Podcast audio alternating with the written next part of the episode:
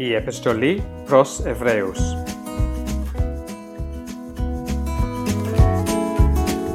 Μάθημα 5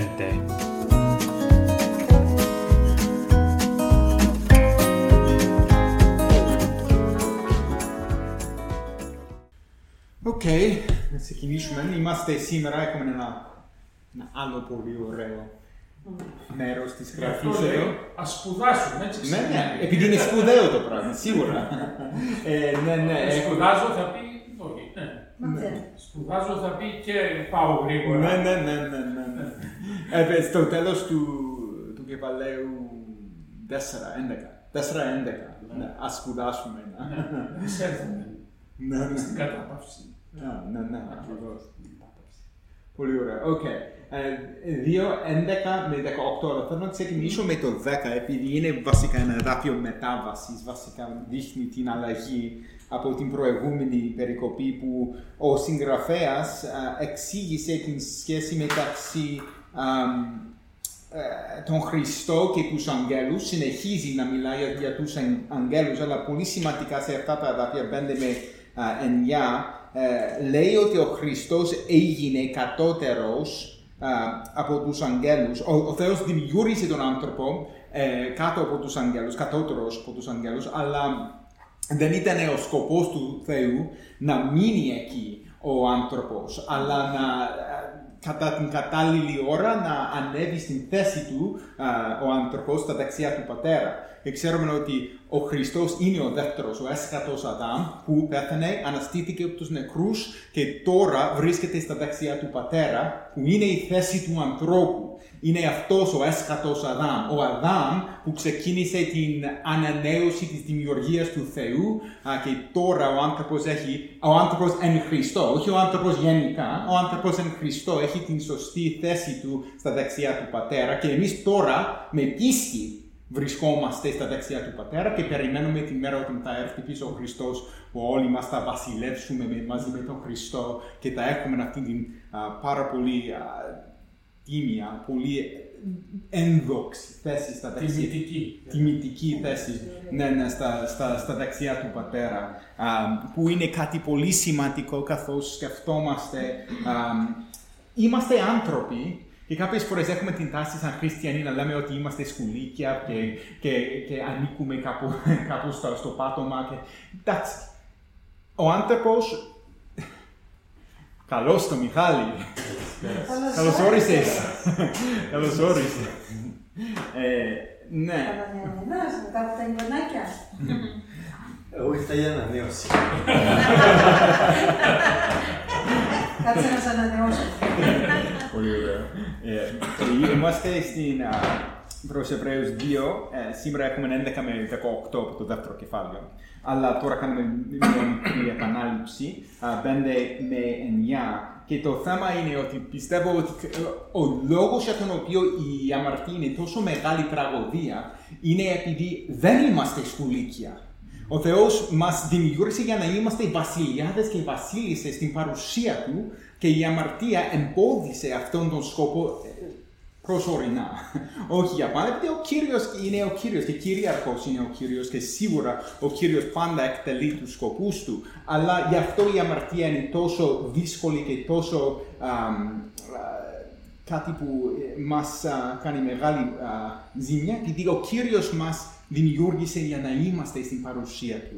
Για να είμαστε, για, για να έχουμε, ό, όπως διαβάζουμε εδώ, α, τι, τι λέει για τον άνθρωπο εδώ, τι είναι ο άνθρωπος ώστε να τον θυμάσαι ή ο γιος του ανθρώπου ώστε να τον επισκέπτεσαι, τον έκανες για λίγο κατώτερον από τους αγγέλους, με δόξα και τιμή τον στεφάνωσες. Και τώρα βλέπουμε τον Χριστό με αυτήν την δόξα, με αυτήν την τιμή στα δεξιά του Πατέρα, επειδή αυτός έγινε άνθρωπος, και όχι μόνο άνθρωπος, έγινε άνθρωπος στον κόσμο αυτόν, κατώτερος από τους αγγέλους, για να φέρει τους ανθρώπους μαζί του. Για να φέρει, όπως λέει εδώ, πο, πολλούς γιους στην δόξα. Και η δόξα είναι αυτή η δόξα που ο Θεός δημιούργησε τον άνθρωπο α, με αυτήν την δόξα που, δι- του- που διαβάζουμε από τον α, Ψαλμόν 8, αλλά όχι μόνο αυτό. Η δόξα είναι η παρουσία του Θεού. Η ιδέα της δόξας είναι ε, κάτι που, που βλέπουμε ή που σκεφτόμαστε α, α, που καταλαβαίνουμε κάτι, κάτι, είναι βασικά η εκδήλωση κάτι. Η, α, η ορατή εκδήλωση στην περίπτωση του Θεού όταν μιλάμε για την δόξα του στα Άγια των Αγίων, αλλά βασικά όταν καταλαβαίνουμε κάτι είναι η δόξα. Α, Αν δεν κάνω λάθη, ε, έρχεται από, τη- από το ρήμα δοκό, έτσι. Πολύ σωστά το λες. Ναι, ναι. Όμικρον ωμέγα. Ναι, ναι, ναι. Δοκό. ναι, γι' αυτό είναι κάτι που ε, είμαστε στην δόξα του. Μαθαίνουμε κάτι από τον Θεό στην δόξα του, ε, στην παρουσία του. Είμαστε εδώ μαζί του και ο Κύριος μας δημιούργησε για να είμαστε εκεί. Αλλά αυτό που έγινε ήταν η αμαρτία που μας εμπο- εμπόδισε από την α, παρουσία του Θεού α, και ο Κύριος ήρθε, έγινε άνθρωπος α, και μας έφερε διαμέσου της θυσίας του, διαμέσου του θανάτου του, στην, στην δόξα του και στην, α, στην παρουσία του Κυρίου. Α, και στο... Ναι, πες το. Μια και μιλάμε για τη δόξα, όταν λέμε ότι ο Θεός δοξάζεται στη ζωή μου, αυτό σημαίνει ότι οι άλλοι βλέποντας στη ζωή μου παίρνουν μια εικόνα του ποιος είναι ο Θεός, ποιος είναι ο χαρακτήρας του, ε, τι κάνει για τον άνθρωπο, Ναι. όλα αυτά. Ακριβώς. Ναι, επειδή μαθαίνουμε κάτι για τον Θεό όταν βλέπουμε, αν δοξάζουμε τον Θεό, ο κόσμος μαθαίνει κάτι για τον Θεό όταν βλέπει την ζωή μας. Α, Έτσι είναι, ναι, ναι.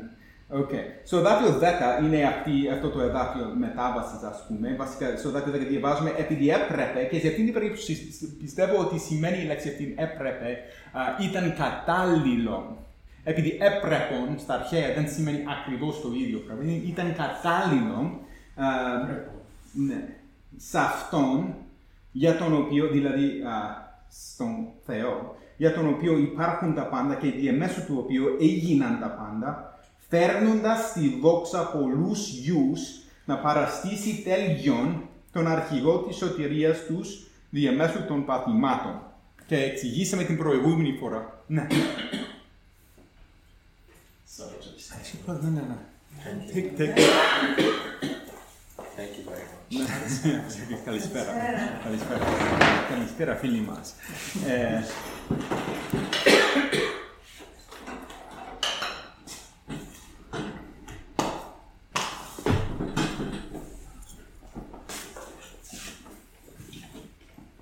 Ο Κύριος μαζί σας.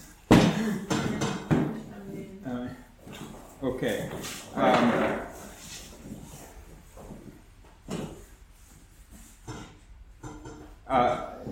να παραστήσει τέλειον. Ξέρουμε ότι ο Χριστός ηθικά, σύμφωνα με αυτό που έκανε, ο Κύριος είναι αμα- α- αναμάρτητος, δεν, δεν είχε διαπράξει ούτε μία αμαρτία. Ήταν πάντα τέλειος με αυτή την έννοια.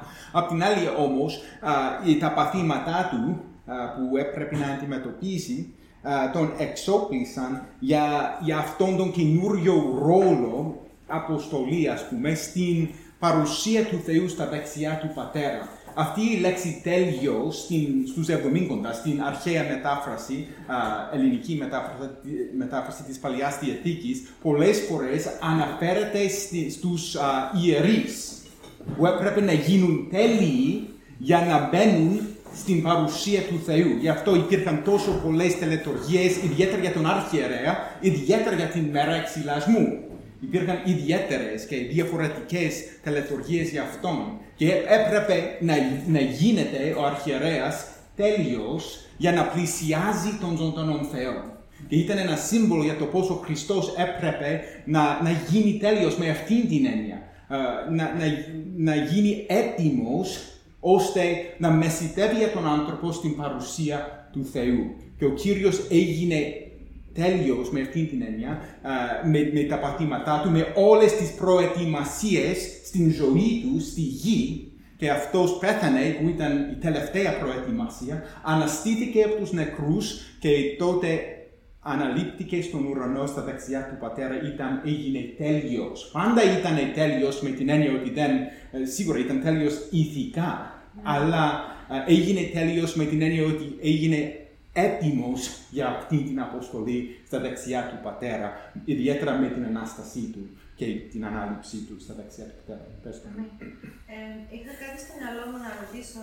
Ε, ο, ο Κύριος κάθεται στα δεξιά του Πατέρα. Ναι. Okay. Εμείς είμαστε μέσα στον Κύριο. Ακριβώς. Και είμαστε, καθόμαστε και εμείς στα στα δεξιά του Πατέρα, Ναι. μέσω του Ιησού Ναι. Χριστού.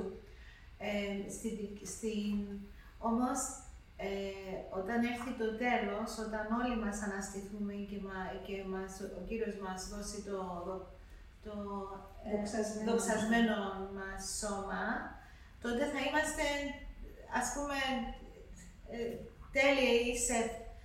Δηλαδή, ολοκληρω, θα ολοκληρωθεί το έργο του Κυρίου. Όμως, τώρα, εμείς, ακόμα εγώ, εσύ, όλοι μας, είμαστε, τώρα καθόμαστε στα δεξιά του Πατέρα μέσω του Ιησού Χριστού. Και έτσι, αυτόν, αυτό μας κάνει, μα, μας, ε, ε, μα, ε, η ευλογία αυτή είναι όταν ε, προσευχόμαστε. So, όταν, εψε- όταν προσευχόμαστε με αυτήν την ε, κατανόηση, να, καλά το λέω, κατανόηση, τότε έχουμε πειθαρχία, right? Σωστά. Που έχουμε, so, αυτό, αυ- αυτό είναι σωστό. Ναι, ναι, ναι. Ε, Το θέμα είναι τώρα έχουμε πρόσβαση διαμέσου του Χριστού, Διαμέσου του εν Χριστού. μέσω στον Χριστό. Μέσα. Το, ναι, το πες σωστά. Μέσα στον Χριστό, εν Χριστό, Αμήν. έχουμε πρόσβαση Ναι. στα, στα Άγια των Αγίων, όπως τονίζεται σε αυτή την επιστολή, όπως θα δούμε ιδιαίτερα στο τέταρτο κεφάλαιο. Αλλά είναι μέσα στον Χριστό, επειδή αυτός είναι ο αρχηγός, είναι η λέξη που χρησιμοποιείται ξανά και ξανά. Ο Χριστός είναι, ο, τι- τι είναι, λέει, αρχηγός και τελετής της πίστης Τελειωτής. τελειωτής, ναι, και που είναι αρχή και τέλος, κάτι, ναι, ναι, αλλά, ναι, ναι, της πίστης. Αλλά, αλλά ε, ο λόγος για τον οποίο είναι ο αρχηγός, που σημαίνει ότι προπορεύτηκε μπροστά μας Ναι. και τώρα βρίσκεται στα, στα δεξιά του Πατέρα και εμείς εν Χριστώ έχουμε πρόσβαση. Ναι. Και ένα, μ, πιστεύω ότι είναι ένα πάρα πολύ καλό σύμβολο της, α, της ιδέας αυτής είναι όταν ο Αρών, ο, ο αρχιερέας, έμπαινε στα Άγια των Αγίων, αφορούσε ένα τι, περισ- περιστήθιο, έτσι είναι, ε, και, και αιμάτιο δηλαδή, Αιμάτιο. με τα, τα στολίδια Ναι. όλων των 12 φυλών του, του Ισραήλ. Ναι. Και λέει θα βαστάζει και χρησιμοποιείται αυτή η λέξη βαστάζει που σημαίνει ότι θα έχει πάνω του και θα βαστάζει όλους τους ανθρώπους του Ισραήλ. Όλες τις φυλές του Ισραήλ. Λαό ήτανε- του Θεού. Αμήν. Πες- Λαό του Θεού. Ναι, ναι, ναι. Ό- όλον τον λαό του Θεού. Ναι. Και αυτός έμπαινε σ- στα Άγια των Αγίων με όλον τον λαό του Θεού, συμβολικά με τον τρόπο Ναι. αυτόν. Αλλά τώρα ο, ο Κύριος, ο Χριστός, α, είναι τώρα, βρίσκεται στα δεξιά του Πατέρα και είμαστε, εμείς ο λαός του Θεού, είμαστε μαζί του, Αμήν. με πίστη. Ναι. Γι' αυτό έχουμε πρόσβαση. Ναι. Αλλά μόνο μέσα στον Χριστό. Ναι, βέβαια. Χωρίς τον Χριστό δεν έχουμε καμιά Σίγουρα, πρόσβαση, σίγουρα. επειδή μόνο διαμέσου αυτού έχουμε η, η- την συγχώρεση των αμαρτιών μας, αλλά και την καινούρια δύναμη και την καινούρια Ακριβώς. ζωή που έχουμε. Αλλά τίποτα δεν θα αλλάξει μετά όταν έχουμε το δοξασμένο μας σώμα. Θα αλλάξει Σε ακριβώς. αυτόν το σημείο εννοώ. Τι άλλο θα Με, αλλάξει; με την, ε, ε, θα αλλάξει, ε, θα, θα βλέπουμε όλα αυτά με τα, με τα μάτια Ναι, μας. ναι, ναι. που είναι πάρα πολύ σημαντικό. και τώρα με πίστη έχουμε πρόσβαση, τότε με, Ναι, ναι, με, με με τα- όραση, το λέμε, με τα μάτια μας Ναι, ναι. θα, θα έχουμε... Ναι, α, ναι. Γι' αυτό ο Απόστολος Παύλος λέει ότι, α, τι, τι λέει, α, Σαν ε, σε ναι, ναι, κάθε- ναι, να απο, τι, τι λέει, να αποβλέπουμε στα, στα βλέ- Ας τα μη βλεπόμενα. Ας τα μη- ναι, ναι, στα βλεπόμενα. Οκ, Όχι, Στα μη ναι. βλεπόμενα. Γιατί Α. τα βλεπόμενα είναι πρόσκαιρα, Ναι. δηλαδή μη βλεπόμενα αιώνια. Μπορώ να πω κάτι πάνω σε Ναι, αυτό; ναι, ναι, ναι.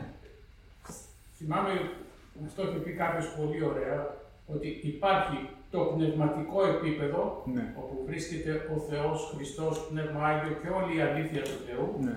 και υπάρχει το γήινο επίπεδο. Τώρα τι γίνεται, ήρθε ο Ιησούς Χριστός ή ο Θεός του Παλαίου Διαθήκη για των προφητών, έτσι, αποκάλυψε κάποιες αλήθειες πνευματικές, τις οποίες εμείς οι άνθρωποι εδώ καλούμαστε να πιστέψουμε. Δηλαδή να εμπιστευτούμε ότι αυτό που είναι εδώ πέρα μπορεί να γίνει πραγματικότητα στη ζωή μας. Αυτό πρέπει να το έχουμε πάντοτε στο νου μας. Έτσι είναι και το εν Χριστώ. Πνευματικά μπροστά στο Θεό είμαστε τέλειοι, Άγιοι, ε, όλα αυτά. Στη γη αυτή όμως πρέπει να το πάρουμε με πίστη, να το φέρουμε στη ζωή μας και να το πραγματοποιήσουμε. Ναι, ακριβώς, ναι. Και προσμένοντα, και να το πραγματοποιήσουμε προσμένοντας τη μέρα όταν θα έρθει πίσω ο Χριστός και να ανώσει μια για πάντα τον ουρανό, τα πνευματικά, ας πούμε, και με, τα, με, με τη Θα γη. γίνουν ένα. Ναι, ακριβώς, Αμήν. ναι, ναι. Νομίζω το ίδιο και για τους ανθρώπους της Παλαιάς Διαθήκης. Ε, πρόσβλεπαν με πίστη Ακριβώς. στο Μεσσία, Ναι, ναι, ναι. γι' αυτό ήταν εκείνοι μέσα στο Μεσσία. Ακριβώς. Ναι, ναι, ναι. Και είχαν τη σωτηρία. Ναι. Ναι, και ακόμα χω, χωρίς να ξέρουν το όνομά του, ίσ- ε, ναι, σίγουρα πίστεψαν στον Κύριο, επειδή με τα σύμβολα και με τα διάφορα που είχαν και με την γνώση που ο Θεός είχε αποκαλύψει, ε, είχαν α, γνώση για, για τον Μεσσία και ήξεραν κάτι για αυτόν και για το έργο του. Από την αρχή, απ' την- α- όταν ο Θεός υποσχέθηκε στον Αδάμ και στην Εύα στην αρχή, μόλις μετά που αμάρτησαν, ε, τι, τι, τι λέει ο, ο Κύριος, θα φέρει την σωτηρία του, θα συντρίψει τον θάνατο και, και την αμαρτία που συμβολίζεται από το φύλλο. Ε, και από, από τότε υπήρχε μια ένδειξη για την σωτηρία του Θεού. σίγουρα. Και σε αυτό που είπα τώρα σκέφτηκα ότι είναι πα- δύο παράλληλες γραμμές, έτσι, πνευματική και γήινη. Ναι. Η γεωμετρία μας λέει, αν θυμάμαι καλά στη γεωμετρία, ήταν που το μάθαμε, ότι αν επεκτείνεις τις παράλληλες γραμμές, στο άπειρο τέμνονται, συναντιόνται. ναι. δηλαδή. Ναι, ναι. Το οποίο σημαίνει ότι το πνευματικό με το γήινο θα ενωθεί και τότε θα είναι η πλήρης αποκάλυψη. Ακριβώς, καθ- ναι, ακριβώς, θα γίνει. Ναι, ναι, αυτό- Είπα η γεωμετρία για μένα δεν ξέρω τι. Ναι, όχι, το, το άκουσα αυτό. Δεν, δεν είμαι σίγουρος, δεν είμαι σίγουρος, αλλά το άκουσα αυτό. Ναι, ναι. Εντάξει, οκ.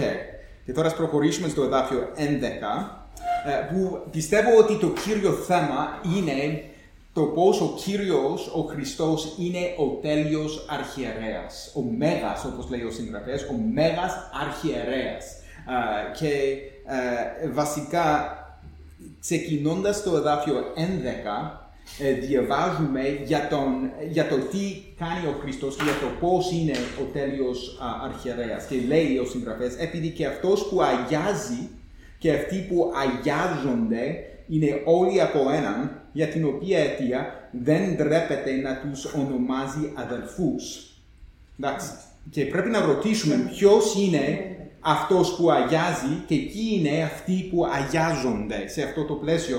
Ε, ας, ας, ας α, λάβουμε υπόψη το πλαίσιο εδώ ε, και ας α, σκεφτούμε ποιος είναι α, αυτός που αγιάζει και ποιοι είναι αυτοί που αγιάζονται σε αυτή την περίπτωση. Τι, τι νομίζετε. Συγγνώμη, τι εδάφιο διαβάζεις. ε? Στο 2.11. Δο- ε, 2.11, ναι, ναι, ναι. Α, κύριε. Έχω Είμαι στους Εφεσαίους. Όχι, όχι. Λέει αυτή. Εσείς κάνατε Εφεσαίους. Ναι, εμείς κάνουμε τους Εφεσαίους. Yes, Γι' αυτό μπερδεύτηκες. Οκ. Ε, Επειδή και αυτός που αγιάζει και αυτοί που αγιάζονται, τι σκέφτεστε; Ποιος- Ποιος είναι αυτός που αγιάζει. Σωστά. Ναι, ο Χριστός είναι αυτός Αυτοί που αγιάζει. αγιάζονται είμαστε εμείς. Και ναι, αυτοί που αγιάζονται.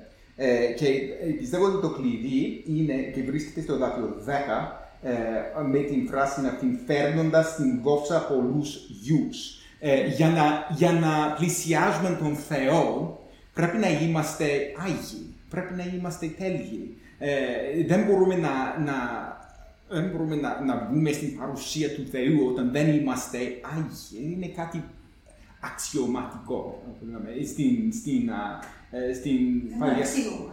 Ναι, ναι, ναι, ακριβώς. Αξίωμα είναι κάτι που, ε, που Ισχύει. ισχύει για πάντα. Ε, το βλέπουμε αυτό από την αρχή, γι' αυτό υπήρχαν τα δύο χερουβίμ, ε, φυλάγοντας την, α, τον, τον, τον κήπο της Εδάν. Πρέπει να είμαστε άγιοι για να πλησιάσουμε τον Θεό. Γι' αυτό πρέπει να έχουμε κάποιος, κάποιον για να μας αγιάζει. Επειδή μόνοι μας δεν μπορούμε, δεν γίνεται. Ο Χριστός μας αγιάζει, αυτός που αγιάζει και αυτοί που αγιάζονται, δηλαδή εμείς, ο λαός του Θεού, είναι όλοι από ένα, έναν τι; Ναι, έναν, ναι. Ε, από, έχουν την ίδια Καταγωγή. Από την ίδια ναι, πηγή. κατογή, ναι, ναι, ναι, ναι, καταγωγή, ναι, την ίδια ναι, προέλευση, έτσι, ναι, ναι, κά- κάτι τέτοιο, ναι. Γιατί αν πάμε στην ε, Α Κορινθίους 8.6, εκεί λέει «Αλλημήν εις Θεός, ο, πατού, ο πατήρ εξού τα πάντα και εμείς εις Αυτόν, Μμμ. και εις Κύριος Ιησούς Χριστός διούν τα πάντα και εμείς δι' αυτού. Ακριβώς. Ναι, μισθή αυτό. Ναι. ναι και, και είναι σημαντικό το δάφιο αυτό επειδή α, ε, όταν νομίζω ότι μιλήσαμε για το θέμα, το, το δεύτερο μάθημα, ε, όταν, όταν εξετάσουμε λίγο το, το θέμα το πώς ο Χριστός, ο Θεός, ο Πατέρας, δημιούργησε τον κόσμο διαμέσου του Χριστού. Και αυτό είναι, είναι ένα από τα τέσσερα νομίζω εδάφια που το, το λένε αυτό πάρα πολύ ρητά στην Καινή Διαθήκη. Και εμείς ερχόμαστε α, διαμέσου του Χριστού. Ε, και γι' αυτό ο, ο, ο Θεός είναι εκείνος που ο, ο, ο, Χριστός αγιάζει και αυτοί α, εμείς αγιαζό, αγιαζόμαστε. Α, είναι όλοι από έναν, από τον Θεό και πιστεύω ότι σε αυτή την περίπτωση ιδιαίτερα τονίζει το γεγονός ότι έχουμε την ίδια φύση. Είμαστε όλοι άνθρωποι. Ε, αυτό είναι, ή, είμαστε από την ίδια οικογένεια, από τον ίδιο λαό, κάτι τέτοιο. Uh, σίγουρα έχουμε την ίδια uh, προέλευση, γι' αυτό είμαστε τον ίδιο λαό, που σημαίνει ότι uh, ο, ο Χριστός μπορεί να μας αντιπροσωπεύσει. Αυτό είναι πολύ σημαντικό στην προσεπρέσωση. Επειδή στην Παλιά Διεθνική ο αρχιερέας έπρεπε να, να έρθει από τον λαό.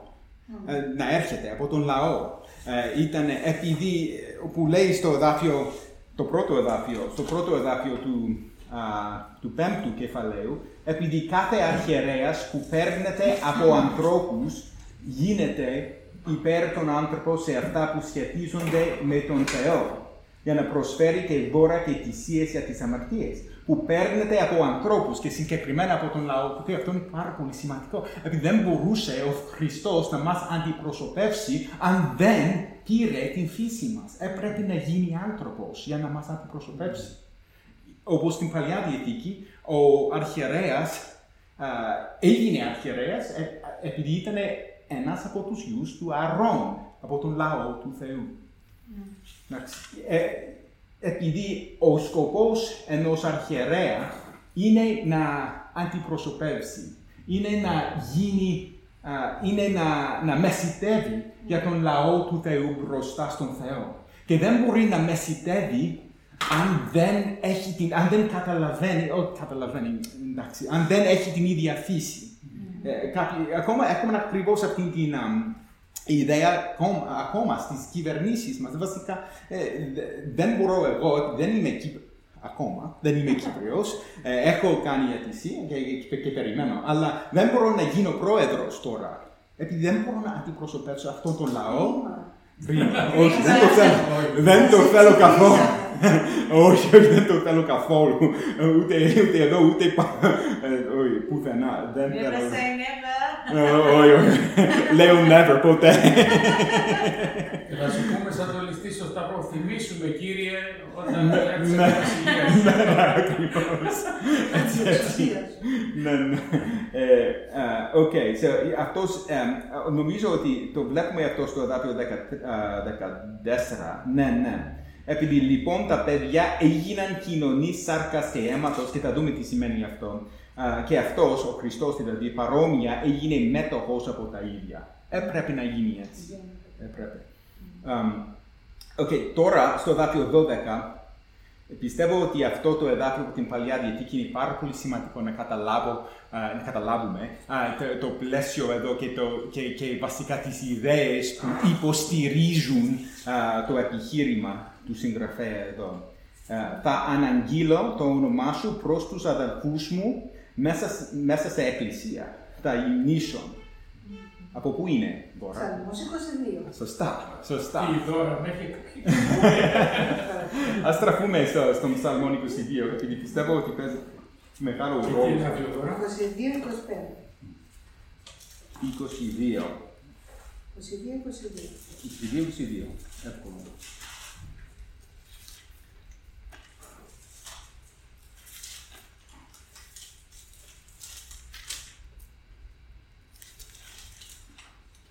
Ξέρει κανένας πώς ξεκινά τον ο ψαλμός αυτός.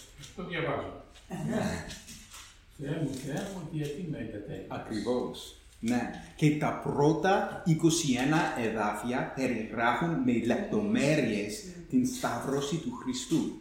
Και είναι πάρα πολύ ξεκάθαρο ότι ο ψαλμοδός ο Δαβίδ μιλά προφητικά για τις θλίψεις και τελικά για τον θάνατο του Χριστού. Και ο Χριστός, για να είμαστε εντελώς 100% σίγουροι, ο Χριστός φωνάζει από τον Σταυρό αυτά, τα- αυτό το εδάφιο, το πρώτο εδάφιο, αλλά είμαι σίγουρος ότι ε- είχε όλων των ψαλμών α, στο νου του όταν α, φώναξε ε, σε σένα, ε, ε, sorry, λάθος, Α, Θεέ μου, Θεέ μου, γιατί με εγκατέλειψες. Ε, και ξαφνικά ολόκληρος ο, ο, ο τόνος του ψαλμού αλλάζει ξαφνικά στο εδάφιο 22, που είναι το εδάφιο που βρίσκεται α, στον, στην προς Εβραίους 2.12, που μόλις διαβάσαμε. Σο- ε, το- στο εδάφιο 21, «Σώσε με από, σ- α, από στόμα λιονταριού και εισάκουσέ με, ελευθέρωσέ με από κέρατα μονοκέρατων που, ζώων». Ε, βασικά ή βρίσκεται σε μια πάρα πολύ δύσκολη και επικίνδυνη θέση ο, ο, ο κατάσταση, ο, ο ψαλμοδός, ο Δαβίδ, αλλά ξαφνικά στο εδάφιο 22 βασικά έγινε η Ανάσταση. Ήταν λες και ότι ο Χριστός αναστήθηκε από τους νεκρούς και τώρα βλέπουμε την δόξα Του ε, και τώρα ε, επενεί και δοξάζει τον Κύριο. Θα διηγούμε το όνομά Σου προς τους αδελφούς μου μέσα σε σύναξη ε, ή μέσα σε εκκλησία στα, στους Εβδομήκοντα. Γι' αυτό μεταφράζεται έτσι. Αμ, ναι, μέσα σε σύναξη θα σε επενώ. Ε, και τότε από 23 μέχρι το τέλος α, του ψαλμού βασικά ο, ο, ο Χριστός, τελικά ο ψαλμοδός, ε, βασικά μιλά για την δόξα που τώρα απολαμβάνει και για την δόξα που δίνει στον Θεό, στον Πατέρα του, λόγω της μεγάλης σωτηρίας που έγινε στην ζωή του. Ε, επειδή τα πρώτα 21 εδάφια είναι βασικά, ε, διαβάζουμε για το πώς βρίσκεται σε μια πάρα πολύ επικίνδυνη, δύσκολη κατάσταση, εύτραυστη. Μ, Βασικά θα, θα πεθάνει, έτσι φαίνεται. Αλλά στο εδάφιο 22, ξαφνικά, χωρίς να, να, να βλέπουμε καμιά μετάβαση, τώρα βλέπουμε ξαφνικά ότι μιλά για την σωτηρία του, για την δόξα του Θεού και για την δική του δόξα στο πλαίσιο της Εκκλησίας, της σύναξης. Που σημαίνει, ε, εντάξει, ε, πεις κάτι. Δεν σημαίνει όμως την εκκλησία αυτή εδώ. Σωστά, ναι, Και ναι. το λέω αυτό γιατί κάποτε ένας ιερέας, κάναμε ευαγγελισμό κάτω στις Φιλικούντες, ήρθε άγγελος μπροστά μου και μου λέει τι κάνετε εδώ; Λέω κάνουμε αυτό που έκανε ο Ιησούς Χριστός. Μμ. Μιλάμε στους ανθρώπους, το Ευαγγέλιο. Αυτό πρέπει να το κάνετε μόνο σε εκκλησίες. Δεν λέει εν εκκλησίες. Λέω εκκλησία τι θα πεις στα ελληνικά; Συγκέντρωση ανθρώπων. ναι. Αυτό σημαίνει. Δεν Ναι, είναι ναι. το κτίριο, επειδή σήμερα το λέμε εκκλησία. Σωστά, σωστά το λες. Ναι, ναι, γι' αυτό, γι αυτό ε, συμφωνώ με την μετάφραση εδώ. Και εμίζοντας. Η, η, η, εκκλησία, Μάρτυρας. Η εκκλησία σε αυτήν την περίπτωση ε, δεν αναφέρεται στο κτίριο, ε, αναφέρεται στις... στις Για ε, το ναι, ναι, ναι, ναι. Βασικά είναι η συνάθροιση ανθρώπων, έτσι είναι. Ναι, ναι, ναι, ναι, Ε, σωστά. Στην αρχή Αθήνα έκαμε την εκκλησία του Δήμου, που συγκεντρωνόντουσαν οι Αθηναίοι Μμ. για να συζητήσουν και να βγάλουν αποφάσεις. Μμ. Ναι, ναι, ναι. Στην Πνύκα, αυτό που το πάω στην παλιά μου γειτονιά. OK. OK. Ε, και το πιο σημαντικό πιστεύω ότι ο Χριστός που τελικά μιλά στον Ψαλμόν 22, αυτός θα διηγείται το όνομα του Θεού προς τους αδελφούς του. Που σημαίνει κάτι όχι μόνο για την, σω- για την σωτηρία, για την, για την εξύψωση του Χριστού, για την Ανάστασή του και για την ανάληψή του, αλλά που σημαίνει ότι θα έχει μία οικογένεια μαζί του. Δηλαδή, ο σκοπός του έργου του δεν ήταν μόνο να γίνει ένδοξος ο Χριστός, μόνο να γίνει ε, σε, αυτό το πάρα, πο- σε αυτή την πάρα πολύ μεγάλη θέση ο Χριστός. Ο σκοπός του ήταν να σώσει την οικογένειά του, τους αδερφούς του που βλέπουμε εδώ. Γι' αυτό διηγείται το όνομα του Θεού, του Πατέρα, προς τους αδελφούς του. Προς τους αδελφούς του. Που υπονοεί ότι έχει οικογένεια. Δεν είναι απλά ότι ο Χριστός δεν, ε, δεν εργάζεται, δεν, δεν, δεν κάνει την αποστολή του μόνο για τον εαυτό του. Είναι για να σώσει ανθρώπους και τελικά για να φέρει ανθρώπους στην παρουσία του Θεού, ώστε όλοι μας να διηγούμαστε τα, τα θαυμαστά του Θεού στο, στο πλαίσιο της σύναξης. Έτσι, έτσι είναι. Που γι' αυτό ο συγγραφέας αναφέρει το εδάφιο αυτό.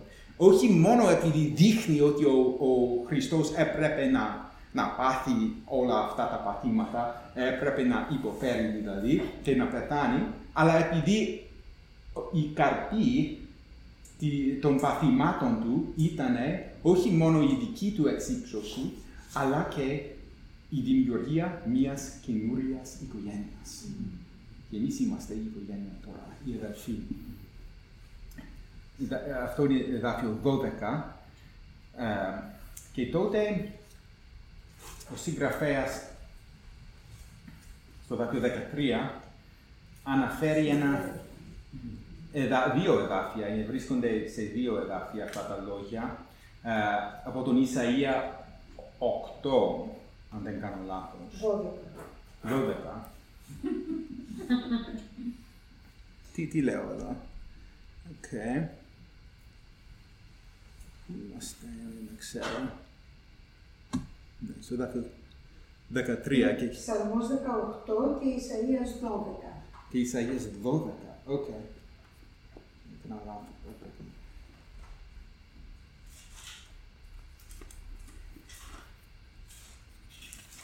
Λέει το εδάφιο από το 12ο κεφάλαιο. 12-2 στον Ισαΐα Α, και Ψαλμός 18-2.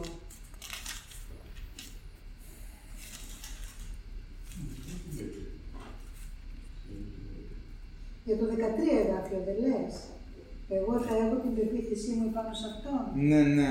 Α, ναι, ναι, λέει, θα έχω θάρρος και δεν θα φοβάμαι στο, στο 12-2. Διότι ο Κύριος είναι η δύναμή μου. Αλλά αναφέρεται και στο 18, έτσι. Είναι, Ισαΐα. ναι, νόμιζα πως ήταν επειδή... Μμ. Ναι, ναι. Είναι εδώ, εγώ όμως θα περιμένω τον Κύριο που Και κρύβει. Ισαΐας 8-18. Ναι, ναι, ναι, ναι. Και Ιησούς του Είναι το Νοβί. πιο κάτω. Είναι τα παιδιά.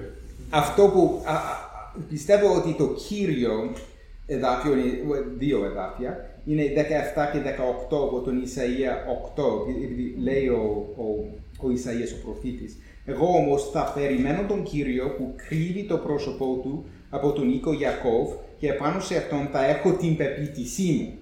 Και στο δάφιο 18, δέστε εγώ και τα παιδιά που μου έδωσε ο Κύριος για σημεία και για τε- τεράστια πράγματα στον Ισραήλ από τον Κύριο των δυνάμεων, ε, που κατοικεί στο όρος Σιών. Α, εντάξει, αυτό που γίνεται εδώ είναι ότι βλέπουμε την, την πιστότητα, την, το γεγονός ότι έχει την πεποίθησή του ο, ο προφήτης στον Θεό και στο δάφιο 18 το σημείο ε, της ευλογίας του Θεού λόγω της πεποίθησής του είναι τα παιδιά. Δηλαδή την οικογένεια που ο Θεός, ε, η οικογένεια που ο Θεός του έδωσε. Δέστε εγώ και τα παιδιά μου α, που μου έδωσε ο Κύριος για σημεία και για τεράστια πράγματα στον Ισραήλ. Βασικά ήταν τα σημεία της ευλογίας του Θεού λόγω της πεποίθησής του, την πιστότητά του στον Θεό, ο Θεός του έδωσε μια οικογένεια. Και αυτό το μο- μοτίβο βρίσκεται με τον Χριστό. Ο Χριστός υπάκουσε μέχρι τέλους, όπως ξέρουμε, και ο Θεός, ο Πατέρας, του έδωσε μια οικογένεια. Ε, α- αυτή ήταν ε, η, η- το σημείο της ευλογίας του Θεού πάνω του, α, επειδή αυτός μέχρι τέλους υπάκουσε την φωνή του Πατέρα και έγινε τέλειος για να πλησιάζει τον Πατέρα στα δεξιά του, όχι μόνο αυτόν, α, όχι μόνο για αυτόν, αλλά και για μας που βρισκόμαστε μες στον Χριστό. Δεν έγινε τέλειος, έγινε τέλειος. Ναι, ναι, έγινε τέλειος, αλλά ε, το, το θέμα είναι, πάντα πρέπει να αποφύγω το γεγονός ότι ο Χριστός ε, με τον ηθικό τρόπο πρέπει να γίνει. Αλλά όλοι μας το ξέρουμε αυτό, έχεις δίκιο, δεν πρέπει να, να βάλουμε τα εισαγωγικά, επειδή ξέρουμε, τι, ξέρουμε τι, τι, τι γίνεται. Ναι. Εντάξει, ε, δάφιο 13. Βασικά, στο 13 βρίσκ- βρίσκουμε το πώς ο Χριστός απόκτησε α, την, α, την οικογένειά του. Ήταν διαμέσου της πιστότητάς του ε, και της υπακοής του στο θέλημα του πατέρα. Ε, και ο Κύριος, ε, ο πατέρας, τον ευλόγησε με μια οικογένεια λόγω της πιστότητας. Εντάξει, και στο εδάφιο 13, τώρα, ε, τώρα πιστεύω ότι ε, αντιμετωπίζουμε μερικές, όχι δυσκολίες, αλλά Το 14. 14, ναι, ναι, ναι. Στο 14 ή στο 13 γράφει τώρα. 13 μόλις τελειώσαμε με... ε, Ναι, sorry, είναι 14 εννοούσα. Ναι. Ναι, να στραφούμε στο 14 για να ξέρουμε λίγο περισσότερο για το επιχείρημά του. Εδώ. Τι διαβάζουμε εδώ, Α, βασικά. Επειδή λοιπόν τα παιδιά έγιναν κοινωνή σάρκας και αίματος. Εδώ είναι πολύ σημαντικό να καταλάβουμε ότι η φράση αυτή είναι σάρκα και αίμα. Δεν αναφέρεται μόνο στο γεγονός ότι έγινε άνθρωπος, αλλά έγινε άνθρωπος στην θέση κατώτερη από τους αγγέλους. Βασικά, σε, σε αυτήν την θέση ανθρωπότητας. Επειδή ο Απόστολος Παύλος στην 1 Κορινθίους 15, 50, λέει ότι η σάρκα και η- το αίμα δεν θα κληρονομήσουν τη- την βασιλεία του Θεού. Αλλά στο ίδιο κεφάλαιο μιλάει για το πώς θα αναστηθούμε από τους νεκρούς με σώματα. Και τότε θα κληρονομήσουμε ε, την, ε, την σωτηρία, την βασιλεία του Θεού. Και πρέπει να ρωτήσουμε τι, τι εννοεί ο Απόστολος Παύλος, αν μιλά για, απλά για την σάρκα μας, για το σώμα μας. Όχι, δεν μιλάει για το σώμα. Μιλάει για το σώμα ο- ως, με, με, ε, με τέτοιον τρόπο, καθώς έχει επηρεαστεί, καθώς έχει α, πέσει σε αυτήν την θέση λόγω της αμαρτίας. Δεν είναι μόνο το γεγονός ότι ο Χριστός, δεν, δεν έγινε άνθρωπος ο Χριστός θεωρητικά. Έγινε άνθρωπος σε αυτή την κατάσταση, σε έναν κόσμο γεμάτο αμαρτία και θάνατο. Και έγινε ευάλωτος, ε, ευπαθής στον θάνατο. Ε, Γι' αυτό έγινε κατώτερος από τους αγγέλους ο Χριστός. Ε, Η λέξη σάρκα στην Καινή Διαθήκη έχει δύο έννοιες. Η μία είναι το σώμα, το κρέας δηλαδή. Ναι, ναι, το κρέας, ναι. Και η άλλη είναι το σώμα της αμαρτίας. Γι' αυτό λέει ο Απόστολος Παύλος, μη γίνεστε σαρκικοί. Μιλάω σε εσάς ως σαρκικούς ή ως πνευματικούς. Ναι. Ε, ναι, Γι' αυτό ο Απόστολος Παύλος στο, στην προς Ρωμαίους 8 νομίζω ότι λέει ήρθε στο ομοίωμα, έτσι είναι η λέξη. Ομοιομοίωμα σαρκός. Ναι, ναι, σαρκός, ναι, ναι. Δηλαδή δεν έκανε αμαρτία ο Χριστός, αλλά ήρθε σε αυτόν τον κόσμο και έγινε ευπαθής στον θάνατο και στην αμαρτία, Ό- όχι με την έννοια ότι αυ- ο Χριστός μπορούσε να ή έκανε αμαρτία ο Χριστός, σίγουρα όχι, αλλά την άλλη ήρθε στον κόσμο αυτόν και αντιμετώπισε όχι μόνο την ανθρώπινη κατάσταση θεωρητικά, αλλά την ανθρώπινη κατάσταση καθώς έχει επηρεαστεί και έχει γευθεί, όπως λέει ο συγγραφέας, α, τον θάνατο και την αμαρτία. Γι' αυτό, στο δάφιο 14, διαβάζουμε, α, λοιπόν, τα παιδιά έγιναν κοινωνοί σάρκας και αίματος, μιλάει για την θέση του ανθρώπου α, πιο κάτω από τους αγγέλους πριν την εξύψωση της ανθρωπότητας εν Χριστώ. Ε, και τα παιδιά έγιναν κοινωνοί σάρκας και αίματος και αυτός παρόμοια έγινε μέτοχος από τα ίδια. Εντάξει. Έγινε μέτοχος από τα ίδια. Έγινε άνθρωπος α, και εις- στα λόγια του ψαλμοδού εδώ ε, στο δάπιο 9 από το ίδιο κεφάλαιο, βλέπουμε τον Ιησού για λίγο ελαττωμένον έναντι των αγγέλων. Βασικά, νομίζω ότι αυτό το εδάφιο ερμηνεύει α, εδάφιο 14, που μας δείχνει ακριβώς τι εννοεί ο συγγραφέας όταν λέει ότι ο Χριστός έγινε μέτοχος από τα ίδια. Έγινε άνθρωπος σε αυτήν την κατάσταση. Όχι μόνο θεωρητικά. Όχι μόνο σαν Αδάμ. Ε, Ο Χριστός ήρθε σε αυτόν τον κόσμο. Και για μένα είναι πολύ σημαντικό να καταλάβουμε ότι ο, ο Αδάμ, ο πρώτος, α, αντιμετώπισε τον πειρασμό του σατανά μέσα σε έναν κήπο. Και πού αντιμετώπισε ο Χριστός τον πειρασμό του. Ναι, μέσα σε έναν κήπο στο τέλος, αλλά πρώτον μέσα στην έρημο. Μέσα στον τόπο της κατάρας του Θεού, που δεν υπάρχει ζωή, που δεν υπάρχει τίποτα ευλογημένο. Ο Χριστός αντιμετώπιζε τον, το- τον πειρασμό του σατανά εκεί. Που σημαίνει ότι ο κόσμος στον οποίο ήρθε ο Χριστός ήταν διαφορετικός, επειδή είχε επηρεαστεί πάρα πολύ από την αμαρτία. Ναι. Εντάξει, νομίζω ότι η ώρα να κάνουμε μια- ένα μικρό διάλειμμα και τότε θα, θα συνεχίσουμε με, θα συνεχίσουμε με, με το δάκτυλο 14. Είμαστε στο δάκτυλο 14 από το δεύτερο κεφάλαιο α, της προς Εβραίους επιστολής και πιστεύω ότι στο β μέρος, το, το δεύτερο μέρος του εδαφίου είναι πάρα πολύ σημαντικό ε, επειδή μας δείχνει λίγο για το πώς λειτουργεί και για το πώς ο Χριστός νίκησε τον σατανά, το πώς ο Χριστός έγινε α, ο τέλειος αρχιερέας. Ε, και πιστεύω ότι το κλειδί να καταλάβουμε το εδάφιο 14, του- ή τουλάχιστον το, το β μέρος, το δεύτερο μέρος, είναι, α, είναι το σύμβολο που χρησιμοποιείται εδώ, που, είναι, που έρχεται από τη μέρα εξηλαδού. Πιστεύω, πιστεύω τουλάχιστον ο, ε, ότι εντάξει, θα εξηγήσει λίγο περισσότερο τις λεπτομέρειες της, α, της μέρας αυτής α, στο κεφάλαιο α, 8 και 9 και 10 ο συγγραφέας, αλλά πιστεύω ότι από εδώ και πριν αυτή η α, μέρα, που ήταν η πιο άγια μέρα α, σε όλο τον χρόνο στην, Πα- στην Παλιά Διαθήκη, ήταν κάτι πάρα πολύ σημαντικό για ολόκληρο τον λαό, επειδή ε, βασικά έδειχνε το πώς ο Κύριος θα α, συγχωρέσει τους, τις αμαρτίες του λαού. Ε, και ήταν η μόνη μέρα που μπορούσε να μπαίνει μέσα στα Άγια των Αγίων ο αρχιερέας. Ε, που, όπως θα δούμε στο τέλος, ε, στο δάκτυλο 18 και 17 και 18, ο Χριστός είναι αυτός ο αρχιερέας που, που έχει περάσει μέσα από τους ουρανούς ε, που διαβάζουμε στο, στο τέταρτο νομίζω ε, κεφάλαιο. Αλλά τέλος πάντων, α, και είναι αρχιερέας στο δάκτυλο 17. Είναι ο Χριστός ελεήμονας και πιστός αρχιερέας σε αυτά που αφορούν τον Θεό. Γι' αυτό πιστεύω ότι αυτή την ημέρα, αυτή την γιορτή που βρίσκεται στην Παλιά Διαθήκη, α, καθορίζει, τουλάχιστον επηρεάζει τον τρόπο με τον οποίο ο συγγραφέας μιλά για την, για την σωτηρία του Χριστού. Και γι' αυτό πρέπει να, να το έχουμε όλα, το έχουμε αυτό στο μυαλό μας καθώς διαβάζουμε εδώ. Και τι διαβάζουμε; Ε, διαμε, ε, εντάξει.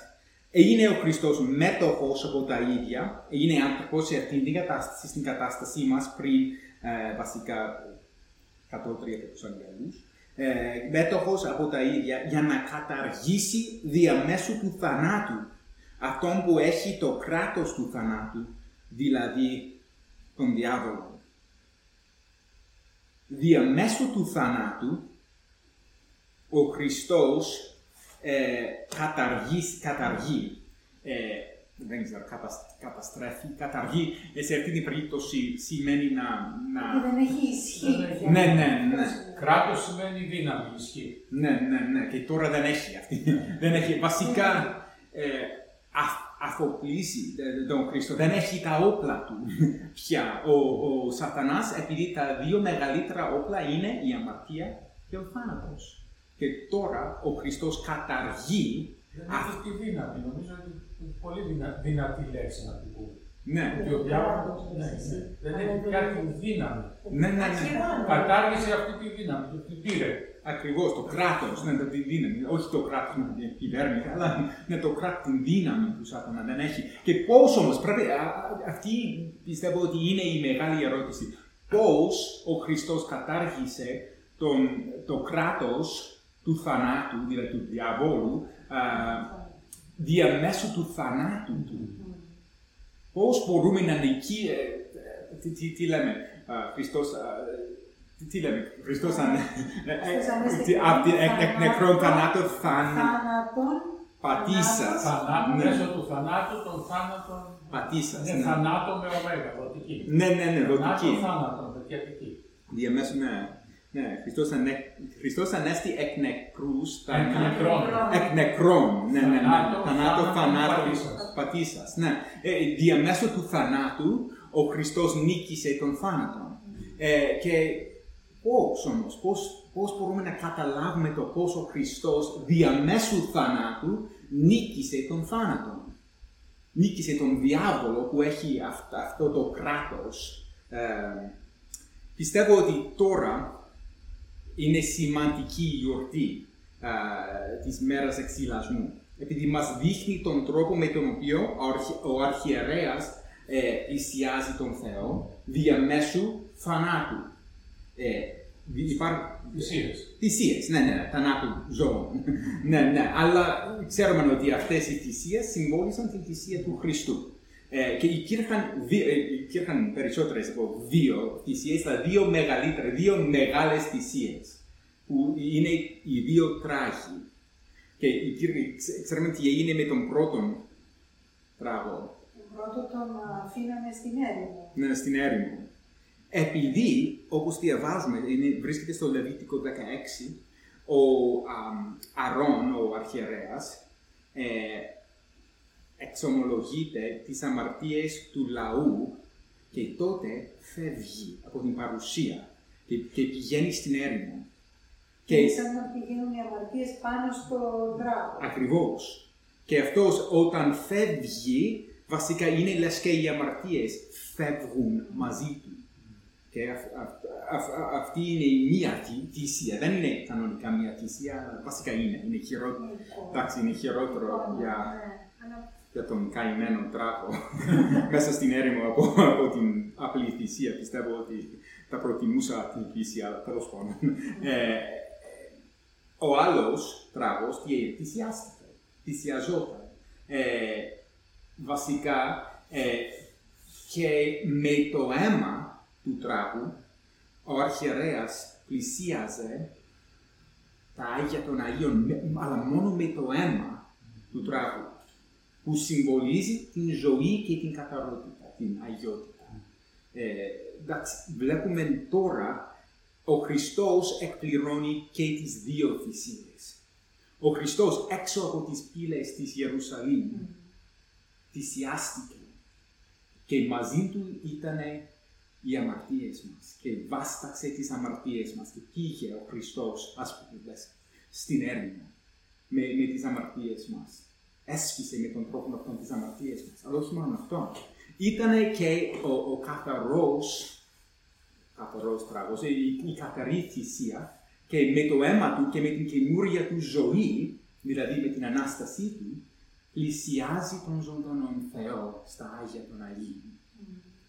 Η- βασικά αυτό που ήταν δύο θυσίες στην Παλιά Διαθήκη έγινε μία θυσία με δύο στάδια. Το πρώτο, το, το πρώτο στάδιο βασικά είναι ο, ο Χριστός ε, πέθανε για τις αμαρτίες μας και βάσταξε τις αμαρτίες μας και με τον τρόπο αυτόν λόγω της υπακοής του και της α, προετοιμασίας του ε, αυτός μπορούσε να πλησιάζει τον ζωντανό Θεό.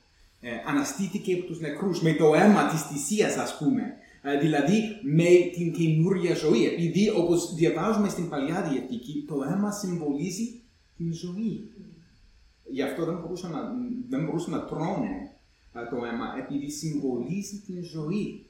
Και με αυτό το αίμα, ο αρχιερέας ε, μπαίνει στα... Χωρίς το αίμα δεν μπορεί. Δεν μπορεί να πλησιάζει τον Θεό. Χωρίς αυτήν την αγιότητα και αυτήν την... Επειδή το αίμα καθαρίζει και δίνει, είναι η ζωή.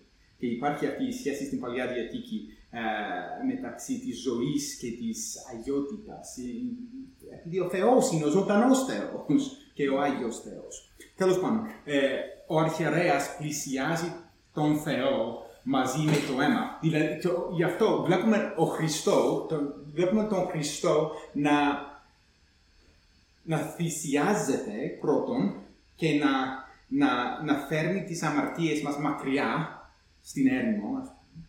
Ε, και δεύτερον, το δεύτερο στάδιο είναι ότι με, με το άλλο τράγο ε, θυσιάστηκε ο Χριστός και με αυτήν την ζωή ο αρχιερέας ε, στην Παλιά Διαθήκη έφερνε ε, το αίμα αυτό στα Άγια των Αγίων. Και ο Χριστός πέθανε, αναστήθηκε από τους νεκρούς με καινούργια ζωή και αναλήφθηκε στον ουρανό. Πέρασε μέσα από τους ουρανούς και τώρα βρίσκεται στα Άγια των Αγίων. βρίσκεται στην παρουσία του Πατέρα με το αίμα, δηλαδή με την καινούρια ζωή, με την Ανάστασή του. Και όχι μόνο εκ μέρους του εαυτού του, όχι μόνο για τον εαυτό του, αλλά και για μας. Και γι' αυτό, με τον τρόπο αυτόν, επειδή ο διάβολος βασιλεύει με τον θάνατο και με την αμαρτία. Ο Χριστός έσφισε την αμαρτία με το πρώτο στάδιο της θυσίας, με τον θάνατό του, ε, και ο, ο, έφερε καινούρια ζωή με την Ανάστασή του ε, και με τον τρόπο αυτόν βασικά ο Χριστός κατάργησε το κράτος, την δύναμη που έχει ο σατανάς. Γι' αυτό ο σατανάς δεν μπορεί να μας εκφοβήσει όπως έκανε πριν. Δεν μπορεί να μας ε, φοβίζει επειδή τα δύο όπλα του, τα μεγαλύτερα, είναι ο θάνατος και η αμαρτία. Και ας μην ξεχάσουμε ότι ο Χριστός αναλύθηκε στον ουρανό. Είναι η θέση του ανθρώπου και οι άγγελοι είναι εκεί, αλλά σαν υπηρέτες, όχι σαν, ε, όχι, όχι ε, καθισμένος στον θρόνο όπως είναι ο Χριστός. Ο Χριστός είναι πάνω στον θρόνο και εμείς μέσα στον Χριστό είμαστε. Γι' αυτό έχουμε εμείς υψηλότερη θέση, από, ανώτερη θέση από, από τον σατανά που είναι ένας άγγελος πεσμένος. Ο Χριστός ανέβηκε στον ουρανό και μαζί του με πίστη βρισκόμαστε εμείς. Γι' αυτό βλέπουμε την πρακτική εφαρμογή που μας δίνει ο συγγραφέας.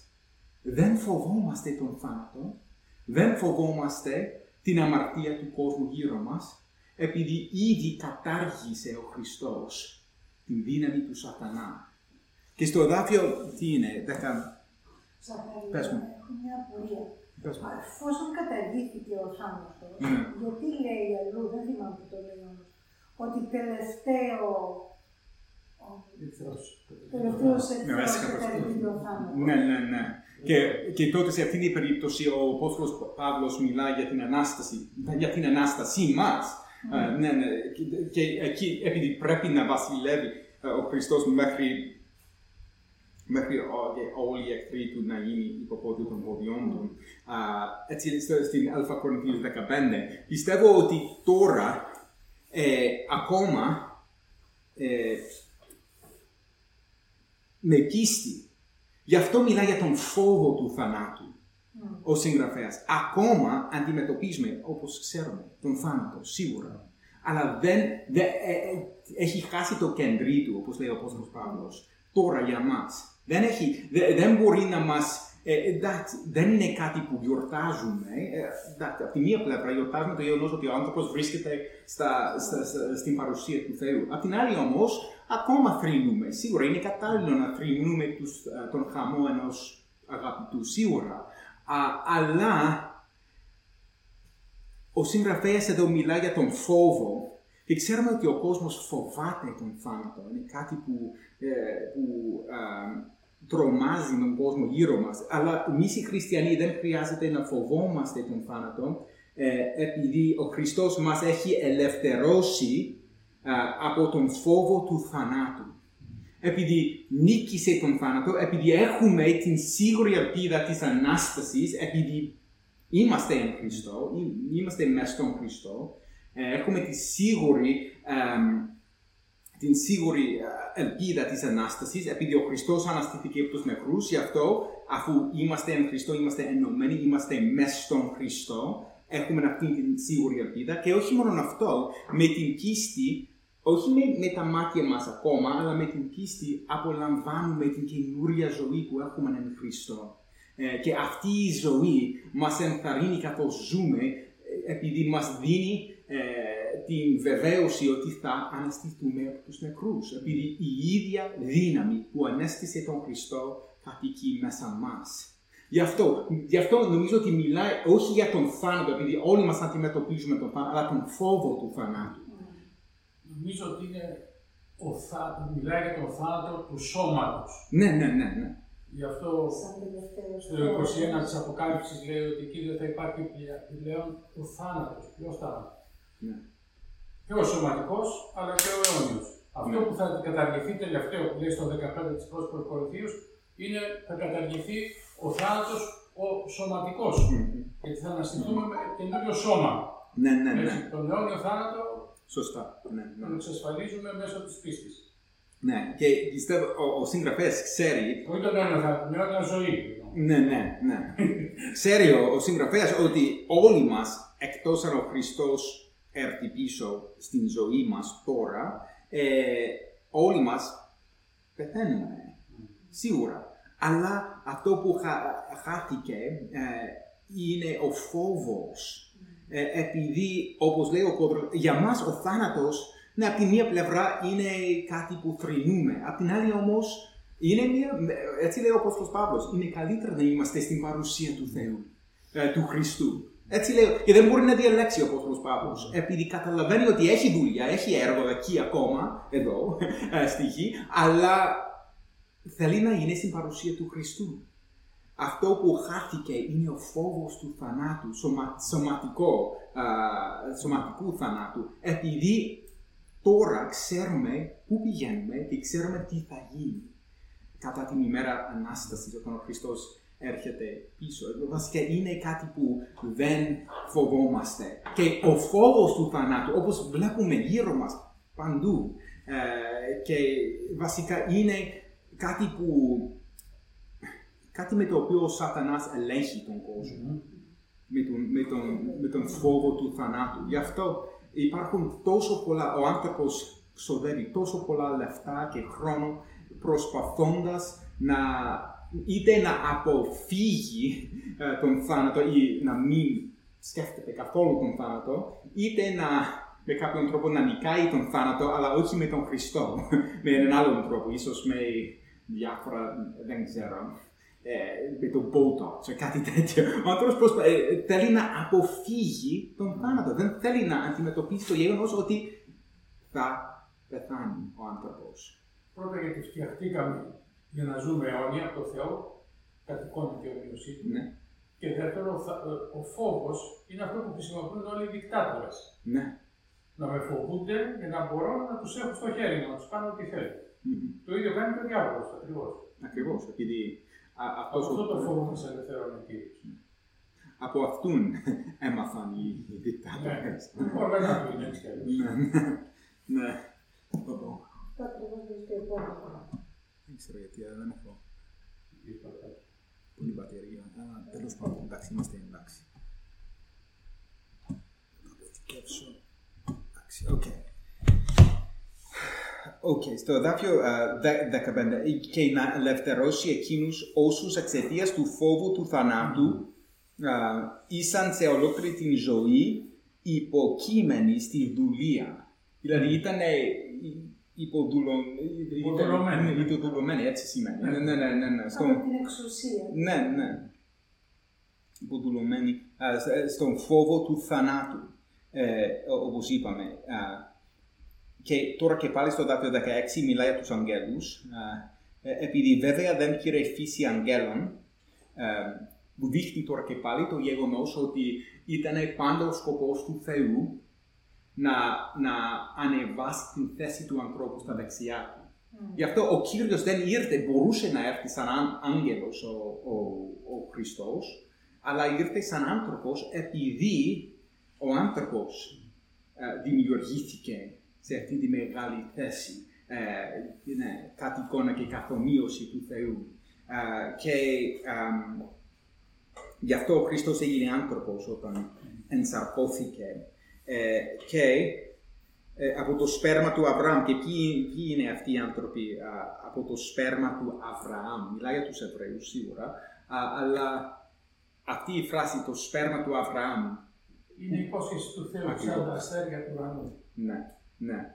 Τελικά δεν είναι μόνο ο λαός του Θεού στην Παλιά Διαθήκη, είναι Εβραίος και Έλληνας μαζί.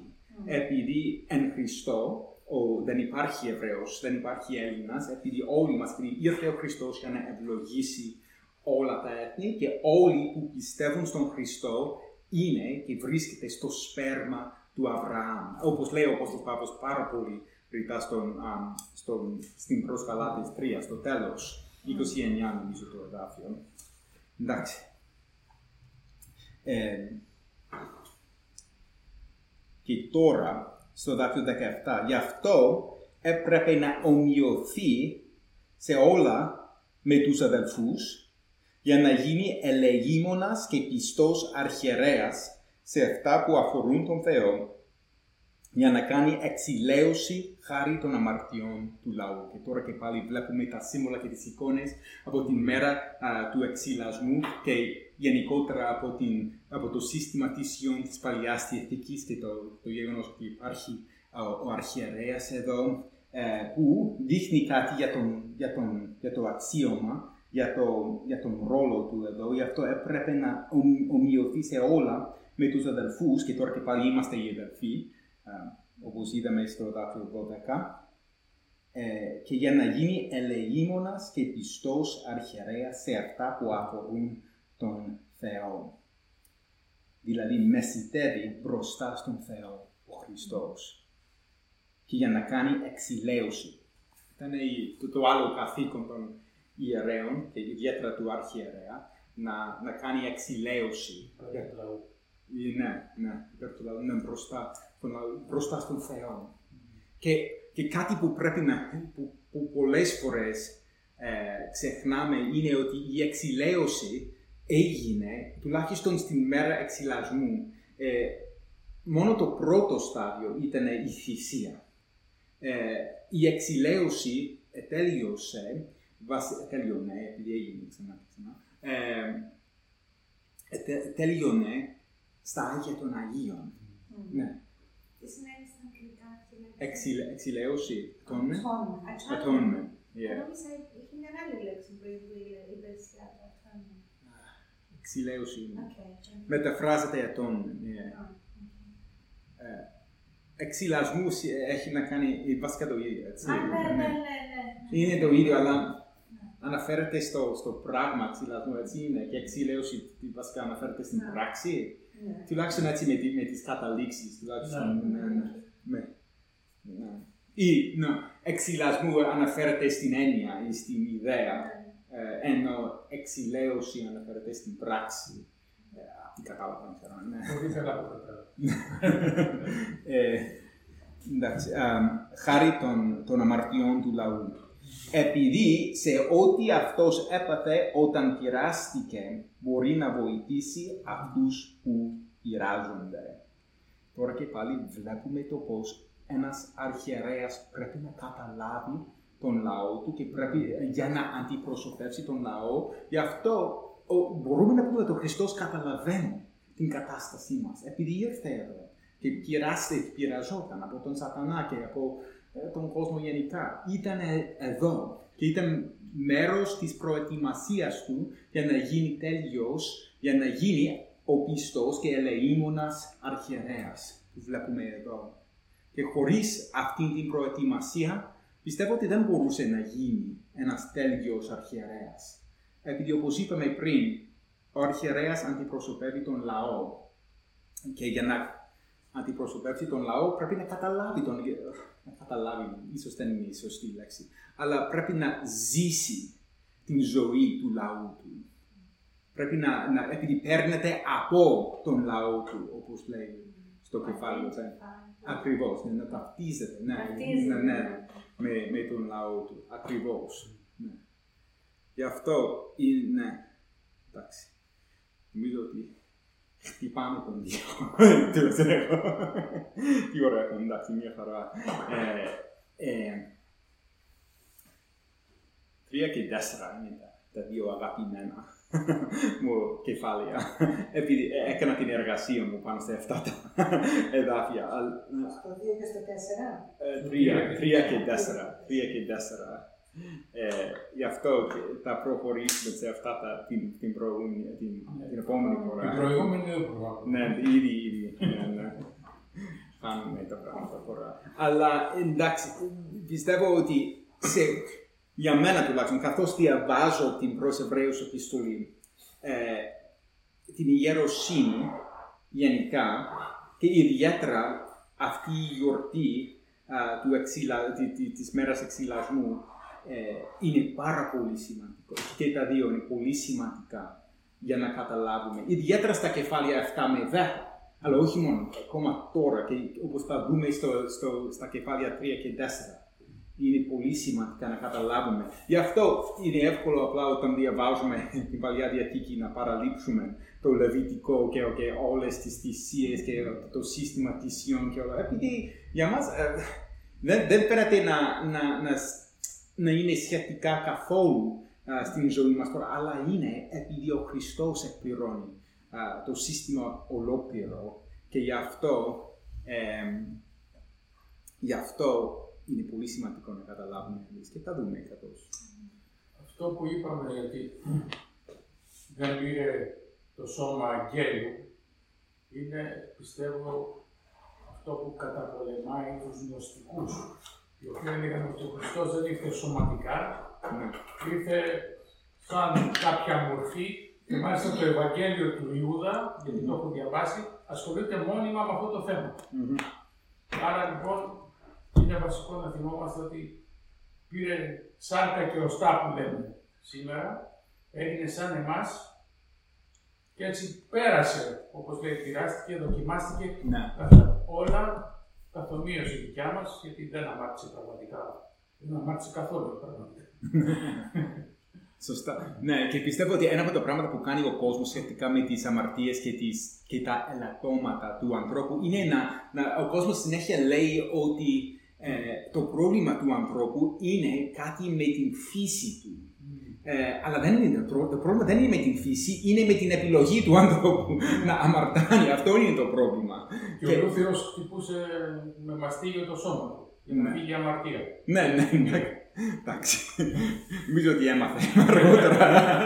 Αλλά γι' αυτό δε, το πρόβλημα δεν είναι με το σώμα. Δεν είναι, επειδή το σώμα είναι δη- δημιούργημα του Θεού, είναι μέρο της δημιουργίας του Θεού. Ε, γι' αυτό δεν είναι το, το πρόβλημα δεν είναι το σώμα. Το, το πρόβλημα είναι ότι όταν ο άνθρωπος αποφάσισε και όλοι μας αποφασίσαμε να αμαρτάνουμε. Σαν, αυτό είναι το πρόβλημα. Τέλος Να πάντων. μην υπακούσουν. Ναι, να μην υπακούσουμε. τον Θεό. Ναι, πες το. Αν έχουμε τελειώσει, Όχι, πες το, πες το. έχω μια μικρή ερώτηση. Πρώτη φορά μου περνά από το μυαλό μου αυτό να ρωτήσω, δεν ξέρω γιατί δεν ήρθε στο μυαλό όταν μέσα στο εκθεσιαστήριο, ε, όταν ο ιερέας ε, παίρνει το αίμα Μμμ. okay, ε, και α- με αυτόν ε, προσε- προσεγγίζει, έρχεται προς τον Κύριο. okay. Αυτό είναι το αίμα που καθαρίζει στην Παλιά Διαθήκη φυσικά. Τι κάνει μετά αυτόν το αίμα; Ναι. Κρατήσει, ναι. Το Ραντίζει το θυσιαστήριο, έτσι, ε, κατά πρώτον, και, και μετά ραντίζει τον, τον λαό, έτσι, Α. έτσι, με- με τον λαό, επειδή που δι- δείχνει τώρα και πάλι την, την αλληλεγγύη που έχει με, με, την, με, με ολόκληρο τον λαό. Είναι, βασικά είναι ένας, ε, γι' αυτό ραντίζει τον λαό με αυτήν την θυσία. Πρώτον, παρουσιάζει το αίμα και ραντίζει το θυσιαστήριο, ναι. έτσι, Ναι. και, αμ, ε, και μετά ε, δι- ραντίζει τον λαό το, το ολόκληρο, όχι κάθε άνθρωπο. ε, Το ίσως- πίμνιο, όσο Ναι. φτάνει. Ναι, ναι. Το- Είναι μια συμβολική Συμβολικά. πράξη. Ναι, ναι, ναι, ναι. ναι. Όπως κάνουμε τον αγιασμό σήμερα. Ναι, κατάλαβα. Ναι, ναι, ναι, ναι. ναι.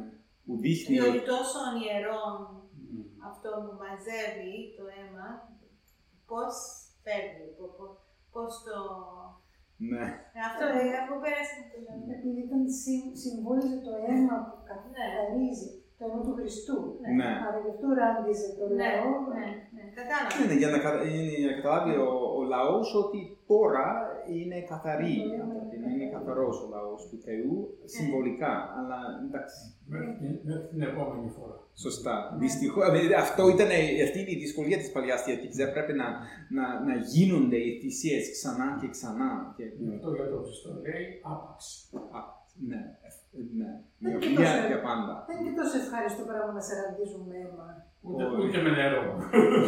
Με Αλλά αίμα, η- ξέρεις, η- θα η- μυρίσει. ναι, ναι, αλλά το αίμα πιστεύω ότι Αν είναι παγωμένο νερό.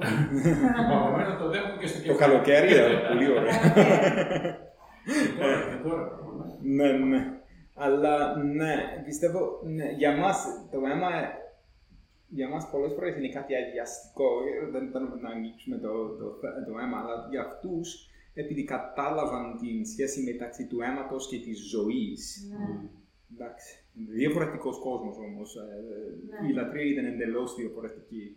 Ευτυχώς που ήρθε ο Χριστός, έτσι, Ναι. για πολλούς λόγους. αλλά- Αμήν. Ναι. Είχαμε κάποιον εδώ που ήρθε τον Χεράρδο Μιχάλη, αν το θυμάσαι, Ναι. που ήταν από καθολική εκκλησία, Mm. μεγάλωσε. Και εκεί του είπαν, ο- στην Κωνσταντίνα, του είπαν ότι το αίμα, το, Το κρασί, το στην- κρασί στην κοινωνία. μεταμορφώνεται, παίρνει τη μορφή του αίματος. Μμμ, μμμ. Και, και αυτό συχάθηκε τόσο πολύ όταν ήταν μικρός, Mm. δεν ήθελε ποτέ, όταν, μετά όταν πίστεψε και έπαιρνε κοινωνία, δεν Ναι. μπορούσε να πάρει το κρασί με τίποτα, έπαιρνε μόνο το ψωμί. Ναι. Γιατί είχε αυτή την, ε, την, την ιδέα ότι ήταν αίμα. Ναι, ναι. Είναι, υπάρχει στην Ρωμαιοκαθολική Και Εκκλησία. στην Ορθόδοξη. Ε, η, η θεωρία είναι λίγο διαφορετική. Ε, Στην Ρωμαιοκαθολική Εκκλησία είναι πάρα πολύ πιο... Έρχεται από τον... η- η ιδέα τουλάχιστον ο, ο Ακίνα, Ακίνα, Ακινάτης. Ακινάτης τούτος εξήγησε ολόκληρο με, με τα... Θωμάς. Ναι, ναι, ο Θωμάς ακριβώς, ναι, ναι. Με, τα, με, με, με τις ιδέες και το σύστημα του, του Αριστοτέλη. Ναι, ναι, ναι. Εντάξει, στην Ορθόδοξη δεν έχουν ένα τέτοιο πράγμα. Είναι περισσότερο ένα μεγάλο μυστήριο. Έχουν Και αυτό είναι καλύτερο. Το λένε μετουσίωση, ότι όταν μπαίνει μέσα σου Ναι, γίνεται αίμα. Όχι ότι αυτό που Ναι, πίνεις είναι αίμα. ναι, ναι, ναι. ναι, ναι. Μέσα σου γίνεται αίμα και έτσι. Ε, πώς το λένε. ε, Σε καθαρίζει. Ναι, ε, ναι. Ο Αριστοτέλης κάνει την διάφορα, διαφορά μεταξύ της ουσίας και τα Το ιδέας. Ναι, ναι, ναι. Ουσία, δεν ξέρω. Δεν ξέρω, τι, δεν ξέρω η λέξη συγκεκριμένη που χρησιμοποιείται, αλλά τέλος πάντων. Δεν χρειάζεται να. Δεν δεν ξέρω πολύ καλά ο Αριστοτέλης. Καλώς όριστε. Μου αρέσει, αλλά για ένας παγανισ- παγανιστής φιλόσοφος ε, έλεγε πολλά σ- σωστά πράγματα σίγουρα. Αλλά, Ήθελα και το Σοκράτη, δεν είναι; ναι. Πιστεύω ότι όλα αυτά που κάποιοι φιλόσοφοι είπαν είναι αυτό που έχει μείνει μέσα μας από την εικόνα Σίγουρα. αναμείωση του Θεού. Δηλαδή, στους, αυτό το είπα στο Γιάννη μας όταν πήγα να σπουδάσει φιλοσοφία. Λέω να ξέρεις ότι στη φιλοσοφία θα ακούσεις πράγματα σωστά που είναι και βιβλικά. Μμμ. Αλλά σκέψου ότι ο Θεός τα είπε αυτά χιλιάδες χρόνια πριν τα πούν αυτοί οι φιλόσοφοι. Μμμ. Είναι αυτό που θυμούνται από αυτά που ο Θεός έχει βάλει μέσα μας. Ναι, Από την αλήθεια του. Μα Δεν προς είναι την- η αλήθεια. Είναι ένα μικρό κομμάτι σωστά. και τίποτα παραπάνω. Ε, επειδή παρά τις προσπάθειες του σατανά να διαστρεβλώσει την αλήθεια μέσα, ο άνθρωπος ακόμα δεν μπορεί να αρνηθεί την φύση του και το γεγονός ότι είναι δημιουργημένος στην εικόνα του Θεού. Γι' αυτό υπάρχουν, δεν μπορεί. Υπάρχουν αλήθειες, ε, μέρος της αλήθειας, ας πούμε. έτσι. Ναι.